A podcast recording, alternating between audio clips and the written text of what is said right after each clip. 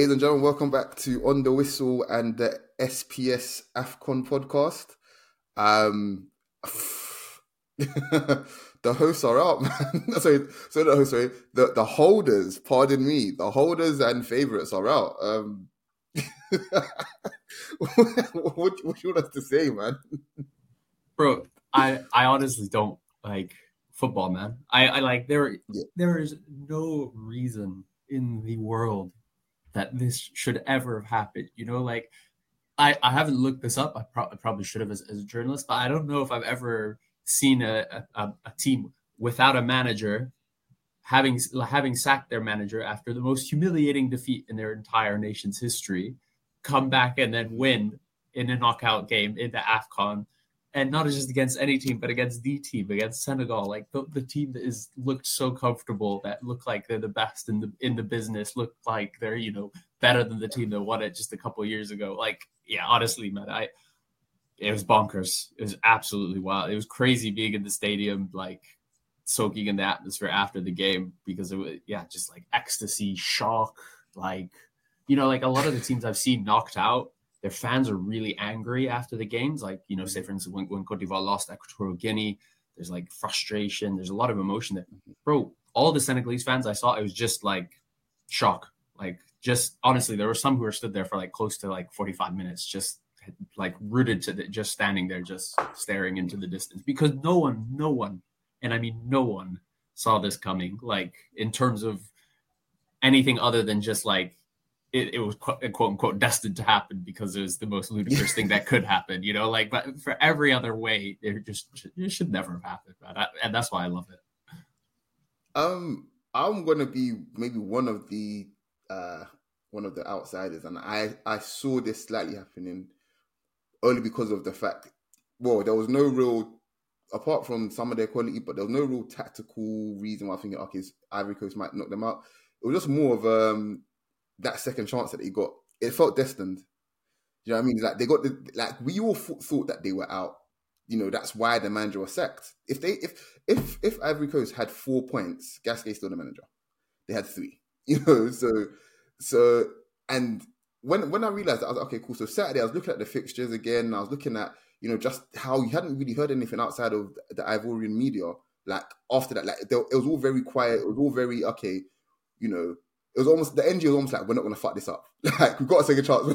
that's what the that's what the energy felt like to me. And then and that's why I said on the, on, on the last on the last podcast, I was, I was, almost like, this is Senegal's final because if Senegal do win this, then I was like, okay, Senegal will probably win win the whole tournament. That's that's that's the energy that that I got, and that's the that's how powerful um, hope is. Like they had no hope, and all of a sudden they got all the hope in the world all of a sudden, and and that was that's what carried them over the line. Because if we're going to talk about the actual game itself, let's be honest here, like um, there was, I don't feel like Senegal even turned up even half to show half as good as, as, they were. First five minutes, yeah, it was great. They scored, started like house on fire, and Ivory Coast took over. Yeah, I think I think for me the, the, the way Senegal approached the game was for, for me. I, I, I understand why there's a lot of backlash against Senegal and like backlash against Aliou Cisse saying like you know like how did you let this happen? You like Senegal played really badly. But for me, I actually thought like their game plan was really, really good until it wasn't, if that makes sense. Like first half, like, like you say, they come out the traps, like Sadio Mane, that brilliant turn cross, Habib Diallo, fantastic finish. Like they do exactly what they needed to. And and like I, I was speaking to a colleague before the game and was like, I just have a feeling that this is going to be exactly like the, the 2019 AFCON final when, when Senegal actually lost to Algeria. Like Algeria scored in the second minute from a mistake that was the game done. And like as soon as that goal went in, I was like, oh, here we go. And, and Senegal like shut the game down. And that first half, I thought they were excellent. Like it was exactly like like they they took they took one out of your guys' notebook, like the Nigerian notebook. Like let Cote d'Ivoire have the ball, let them move it around the midfield. Yeah, like they can't do anything. Play with that back three, blah blah blah.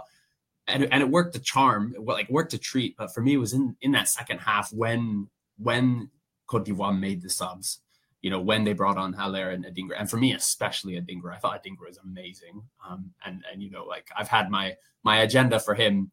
Yeah, Pep, to be fair, Pepe played played so well, but for me, I've I've had this Adingra Adingra um, agenda, and so maybe I, I I overblow how important he was because I think he's the one winger who's different from all the others. You know, like Pepe, Kouamé, like you know Boga, Bamba, like all these guys they're all the exact same. You know, they got they want to isolate players, they want to dribble past them, they want to beat their man.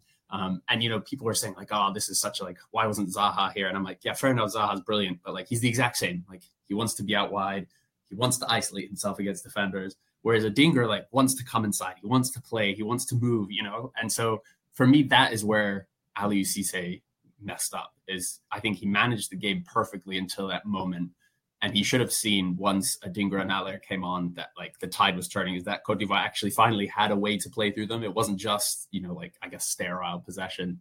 Um, so for me it was like, yeah, it was disappointing from Senegal ultimately, but I actually thought for like 60 minutes they managed the game quite well, but then yeah, they just like got overwhelmed in terms of, you know, Cote d'Ivoire finally building that pressure and, and making making the difference with the subs.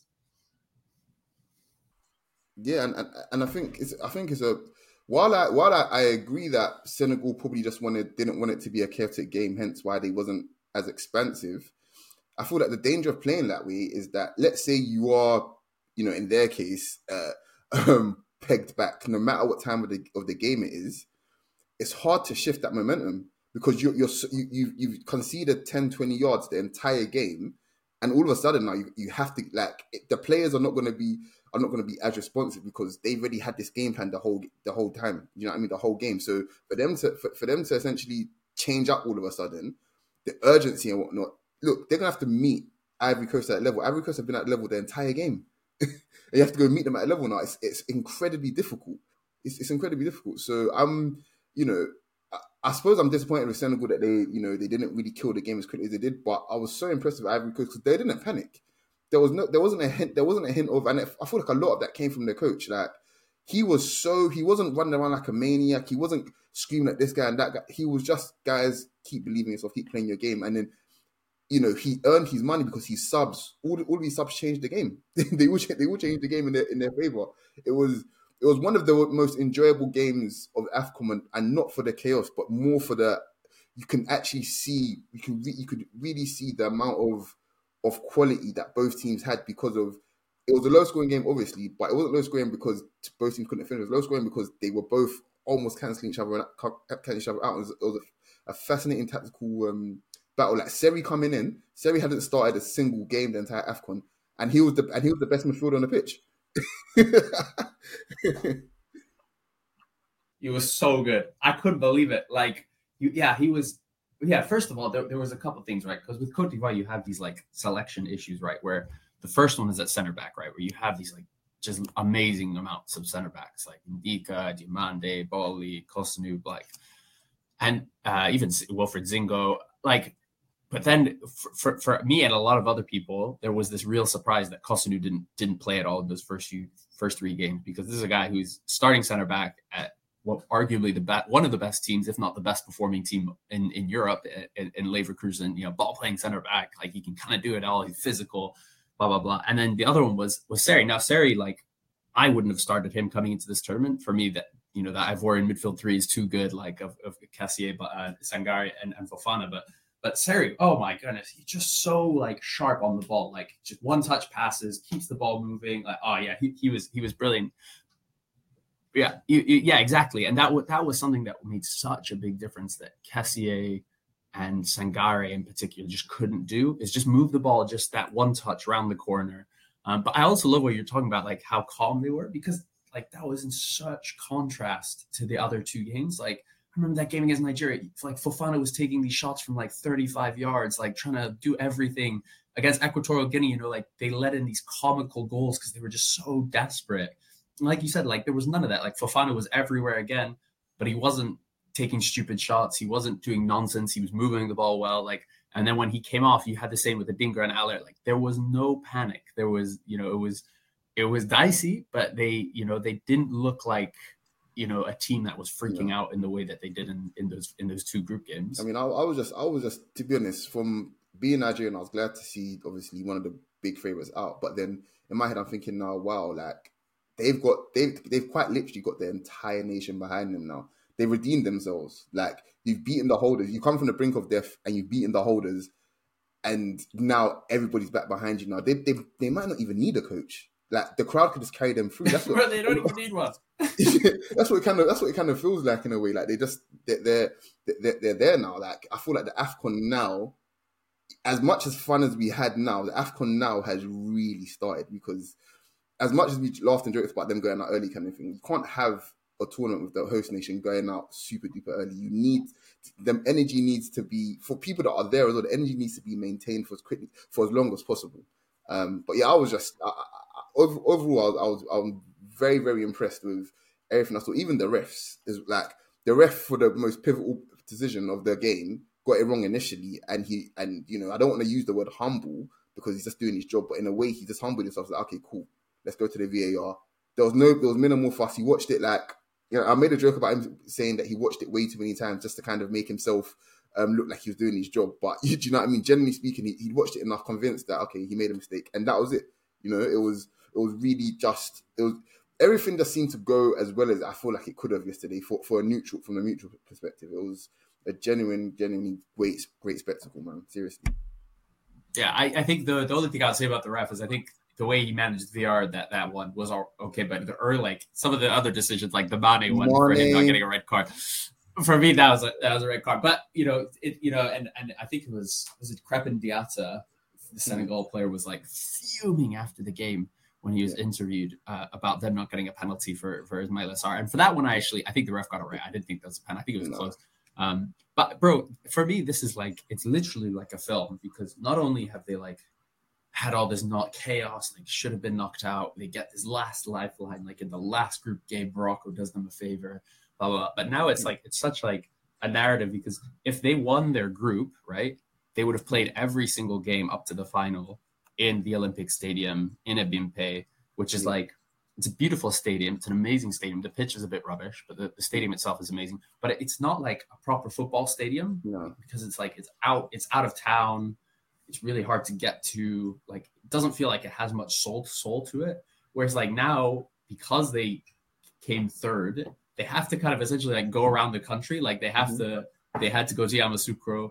Quarterfinals, they have to go to Bouaké. I'm trying to remember where, where they have to go for the for the semifinals. I think it would be um, I think they'll be back in Abidjan, but it's like this redemption story where they, they've had to go, they've had to go up north, they've had to go to the village. Pay the respect like, to the rest of the country. Yeah, facts. Exactly. Exactly. pay the res- yeah, that's facts. And then they'll come back to, to the Olympic Stadium like out for blood. Yeah. So honestly, like is it's it's literally like a movie. It's crazy. Yeah, I'm I'm I'm very I'm very just I'm I'm very invested in their story now. I can't even lie to you. Um, but let's take let's take a quick step back to to the first knockout game. Um, Angola versus Angola versus Namibia, and um, it was a crazy game for for the for the simple fact that the team that went down to ten men first ended up winning, ended up taking the lead, but ended up winning three 0 um, I think my, it's arguably my favorite goal of the tournament so far. Mabululu um, he scored a finish that I normally that I normally see. I'm probably going to see it tonight. I'm off to play football later, but it's a, it's a goal you normally see in cages, like up and down. You know, well, where I live, up and down London, where it's like it's an experimental finish. It's almost like a, oh, let me just try this because I've already scored seven goals today in, in five aside kind of thing. Let me just try it. And he did this in the Afcon in a knockout game. It was a stupendous finish, man. Now, listen, what, what, did you what did you make of the game in general, but that goal in general as well? Bro, that, that first half was like the most bonkers first half ever. You have like the keeper coming and getting getting sent off for handballing like outside his box, and then you have Angola scoring with I think they're only two shots of the first half. They scored like especially that first goal, lovely, lovely team goal, and then Namibia got the right get the red card. And then Mabululu, yeah, like you said, this like it was very like very Thierry Henry esque. He, did, he didn't do the cut in, but the whole like opening up of the body, kind of whipping it into the back. Oh, but it was like it was such a slow finish as well. It kind of just like caressed yeah, it. Was, it. was just he's like he's like he's experimenting. It was like I know the game's over. Let me just let me just try this for fun. it was honestly it was it was great. Um, but yeah, I mean, look, Angola are through. They play they played the next team we're going to talk about, um, Nigeria. Um, they beat Cameroon, and I think Nigeria have gone about this tournament so far in the most agricultural way, and I, I don't mean it as a disrespect. Um, I just mean it. I just mean it in the sense that they've kind of they've recognized Peseiro's recognized quite early what this Nigeria squad is, the squad that he's. I don't feel like he, he understood what the squad he picked until literally after the first game, and he's like, okay, this is where we're going with it. And I, will be honest with you, no bias, but I think Nigeria have quietly been in the top three performers. I think so far since their first game in this in, in this tournament, they've steadily gotten better and they've reckoned they're playing to their strengths more and more and more. I mean, the fir- the last two group games were both three four three formation, and then all of a sudden in the knockout game he's gone three five two. Like Peseiro is is pulling out these tactical innovations like in real time in in the tournament. He's not like he's just you know he's stuck in his ways. Like he he's adapting to the to the opposition. Um, and I'm just I'm very very pleased to see that all our forward players are not just working incredibly hard, but they're making they're the ones making a difference. I say it all the time. You have to have your forward players, especially in tournaments like this. They're the ones that have to bail you out more often than not because that's where that's how tournament football is. It's not as it's not as um it's it's way more cagey than regular season football. Do you know what I mean? So you need to have your decisive players making decisive moves. You know, Osimhen chased down for the first goal, created for Lookman. it was a, it was fantastic. The second the second goal happened, and again it was Lookman scoring again in the box. You know what I mean? From a chance that we, you know, we more than we more than more than deserved the win. Um, but yeah, I'm I'm just very very pleased. And while Angola look incredibly threatening and expensive, I I don't fear them. Um, I think Nigeria have shown that they can defend and they've shown that they can really hurt teams as well. Yeah, I like. First of all, watching Nigeria, I bro, having never seen Osimhen play live before, watching him at this tournament has been an honor. Like it's been a pleasure. Like honest, like there's been one or two players like I haven't seen loads of li- live football in, in my in my time in my career, but like there's certain players that when you watch them live, like it's a pleasure. Like I think Luka Modric was one for me seeing him live. But like Osimhen, like the work he does, the like the, the energy he puts in, the intelligence of his movement, like he is he's so so good. But Lookman was the other one that I thought was hilarious because I hmm. remember as soon as that game kicked off, like 30 seconds into the game, I can't remember who it was. One of the Cameroonian guys just ran past him and he just like grabbed him by the shirt and threw him down. Like it was so reckless, like so needless. And I remember like I and I, I think I tweeted it as well. It's like this guy has that dog in him today. Like he's yeah. gonna do something because he, he is so motivated. Like he just looked full of rage. That's what I'm saying.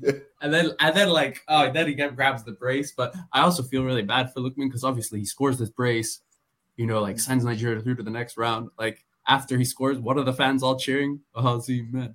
Osimhen. Bro, they're not even mentioning Lookman. it, it, it, it happens that way. But I think it's almost kind of good anyway because I feel like Osimhen has grown in this tournament as well. I feel like he's showing that he can probably he can take all the arrows. You know, I mean, he can he can be the one to to lead the team. You know, he can take all, he's the one that can take all the praise, but also take all the criticism as well. Because after the first game, a lot of people were not were not pleased, and he's come out and he's, he's led the team since then. Like genuinely, he's really really led the team, and you know he won the penalty against Ivory Coast. Do you know what I mean? So there's that. Um, but yeah, look, Nigeria versus Angola. I think that's that's arguably going, going to be the, the, the tie of the round. I think um, two teams that are that are, just, are in amazing form. It's going to be a great game.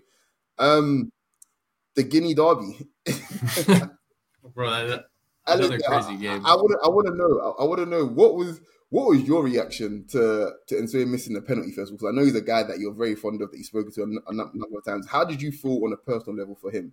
I was heartbroken. Let, let me tell you, as soon as because I knew he would take the penalty as soon as they got it, mm. and the whole time I was thinking he's gonna miss, he's gonna miss, like mm. he's gonna miss. But then as soon as he started his run up, like the whole like hmm. hop, st- like skip, kind of like Jorginho esque thing, I was immediately I was confident again. Like I went from like there's no chance to like ah it's a goal, it's a goal. And even once he hit it, I, I like I thought it was going in from my angle. I thought, and so then when it hit the post, oh my days, I felt uh broke my heart. It broke my heart. Taking on his losses.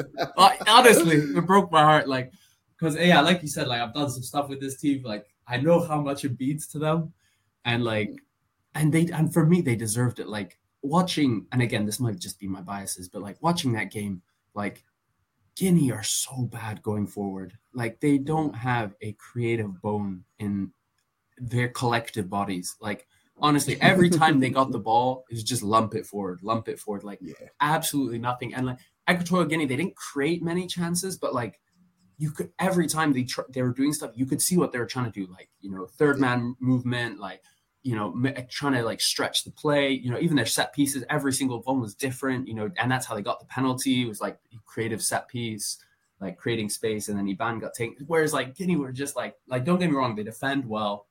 You know, they showed that against Cameroon. They defend well. Like they're, they're a solid team, and that's what you need in tournaments. But oh man, for me, like they just did not they did not deserve to win. And like no. and, and, and like that's harsh because I don't think Equatorial Guinea were amazing either. Like it was definitely a nil-nil game for me, all written all over it. But um, but also like as much as I feel bad for Equatorial Guinea, the core you cannot be just like karate chopping people in the middle of a football match. Like that that it was so it was so dramatic because all the way it happened, it was almost like Shades of uh was it Nigel De Jong in the 2010 World Cup? Yeah. Like just like why are we yeah. planting studs on people's chests? Like, come on. So yeah, from that sense, like Giddy Giddy deserved that. I, Equatorial Guinea deserved to lose just because of that kind of moment of, of stupidity. It, it, I think I think it had the latest goal scored in the tournament so far, 90 plus eight minutes. Um, and it was a great goal. It was a fantastic header. Um, but I think I think a, a, game like that is easily easily forget is easily forgettable. But I think for Guinean fans, this is probably like the biggest day of their of their collective football history. One of the biggest days, if not the biggest. I think you know. So, so. not to get too too serious on on the podcast, but um, mm-hmm. you know, like Guinea as a country has been going through hell like the last couple years. Mm-hmm. Like they're under mil- mil- military dictatorship right now after a coup. They haven't had full internet access for I think two and a half months. You know, even like we were trying to do mm. like preview podcasts with someone from every country. We found guys from Guinea to speak to, but their internet was so bad they couldn't we couldn't record because their internet. And like you see fans like holding up signs in the stadium, being like, "Please turn on our internet." Like, like you said, this is the first time they've ever won a knockout game. Like, yeah, and being in the stadium was something else. Like Guinean fans are quite interesting because they're so quiet but then as soon as mm. anything happens, even like a cross, they go nuts, nuts. And the energy, you know, like it, the energy in that stadium, like honestly, and there's like 30 plus thousand Ghanaians there, I think, like, mm-hmm. which is absurd. And like you get that at this tournament because there's so many immigrants from all the countries around Cote d'Ivoire in this country. And that's why I love it. And even like Burkina Faso, Mali, I can't wait to watch it for the same reason. But like, yeah, like as much as Guinea for me have been like an absolute pain to watch and pretty dire like their fans have just been extraordinary. And like honestly the energy in the stadium was like electric when they won. Um so i think from that perspective like it's awesome to see. And they're going to be in the same stadium again in in uh, whatever in the olympic stadium. So we're probably going to see the same if not more ghanaians for that game against congo. So like again i'm expecting it to be nil nil and go to penalties or extra time but the fans are going to be brilliant yeah, I, I, think I think it's actually a good point that you brought up um, Congo now and the fact that they won on penalties. Um, the game itself, I think, was one of the most I want to say evenly contested games. Um, neither side, I don't feel like were how do I put it were I suppose shot shy and were you know trying to essentially just cheat the game if you like. They both they both kind of went for it, but that that red card, I suppose, changed changed everything because Egypt Egypt may have gone gone for broke had had that red card not happened. You never know, but they, they did well to get to, to penalties. Now penalties for me are a funny funny thing in general. I don't know why the goalkeeper's taking the the eighth penalty when you still have two more players. You've lost the play, but you still got two more players ahead of him. I'm not saying obviously he hasn't got the ability and whatnot, but traditionally goalkeepers are not great at penalties, and I feel like they just they kind of um, I want to say they want to I want to say they played their hand a little bit too early, and that's probably what cost them because you missed that now. Now you've got to go and goal to try and save one after your head's in the sky. It just look it just looks very very very bad. But again, I'm I'm pleased for another. I think this Congo's this is Congo's first quarter final in what feels like forever. A long long time. Yeah. It, yeah. It's it's yeah. I, I and I like I love this Congo team. I think they're a good they're a good side. Like mm-hmm. I think I don't think obviously it's it's funny because they've drawn four games and are now in the quarterfinals, but I think they deserve to beat Morocco. They deserve to beat Zambia. Uh, Tanzania was pretty dire, um, but like this is an exciting team, and like they're one of these teams that is just kind of not like kind of like a Nigeria light, where they they don't really have great midfield like Moutoussamy and Pickel. You know, they they're good solid midfielders. I think they've been pretty good actually, but they just have like the best midfielders Kakuta. Yeah, but exactly. Then they have these like mm. absurd amount of forwards, like you know, like Simon Banza, who's one of the top goal scorers of Portugal. You have Sila, uh, Silas at uh, Stuttgart, who's having a brilliant season. You have Wissa, mm-hmm. you have Bakambu, you have Bongonda. Like you just have this like absurd amount of talent up front, and they haven't quite got to grips with who should be playing. The Meschack Elia was the one who scored. Obviously, he's the one who scored that that wonder goal for Young Boys against Man City. Another great player. Like so, I think for Congo, I I I had them as kind of a I, I had them as a, a cheeky semi-final run, and I'm glad to see that they're they're on track for that. But yeah, I'm so glad they went through not Egypt because ah, I'm sick of Egypt. Like, yeah, I mean, I think I think I think Egypt. I think I think even the Egyptian fans are sick of Egypt, man. That they yeah, facts. they haven't been they haven't been inspiring for for a long time, and it just it's it's weird that it coincides with one of their greatest ever players' peak years, and you know he's taken them to what is it two finals or is it one final? Two finals two finals kind of thing. And it's just like it's just this this is a great advert for sometimes in football things are just meant to be they're just not meant to be, and that's just you just have to accept it. There's no rule, there's, no way for you to explain it. It's just it just is, you know. And I think this is a, a really good example of that. Um, I was gonna say, um, but yeah, I think the the next game now um, we're getting into into uh, very very I want to say um, uncharted territory for for a few teams. This is Cape Verde's. I think this is Cape Verde. Is, is this their first knockout run in general? So, so they've they've been to the knockouts before. Like last tournament, they went up to the round of sixteen. I think in 2013 they got to the quarterfinals, but it was their first their first knockout win against because uh, obviously in, back in the day all you had to do was win a group and you're already in the quarterfinals. Whereas, yeah, so this was the, this was their first, and I actually like I thought this was a really good game. It was hard to watch because I was in the stadium for the Cote d'Ivoire game.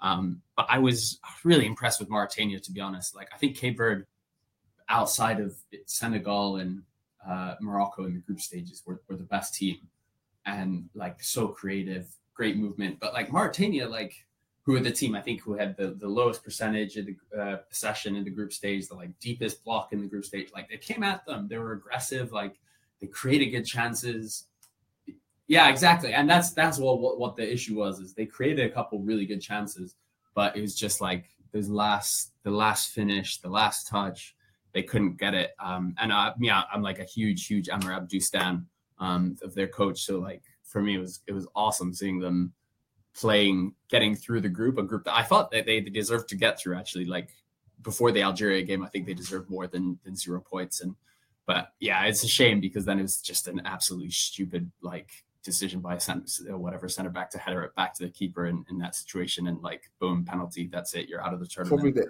easiest penalty you'll you'll see given like it was just it, it's really it's really unfortunate because what, what I love and hate about knockout football is I love the the the jeopardy but I also hate how final it is it's, just like you know we think we're, we think we think we're going to, to, to extra time potentially penalties and then with two minutes of regular time left, Mauritania are, are out. Like it's it's just so sudden. Yeah, it's it's just so sudden that you, you know.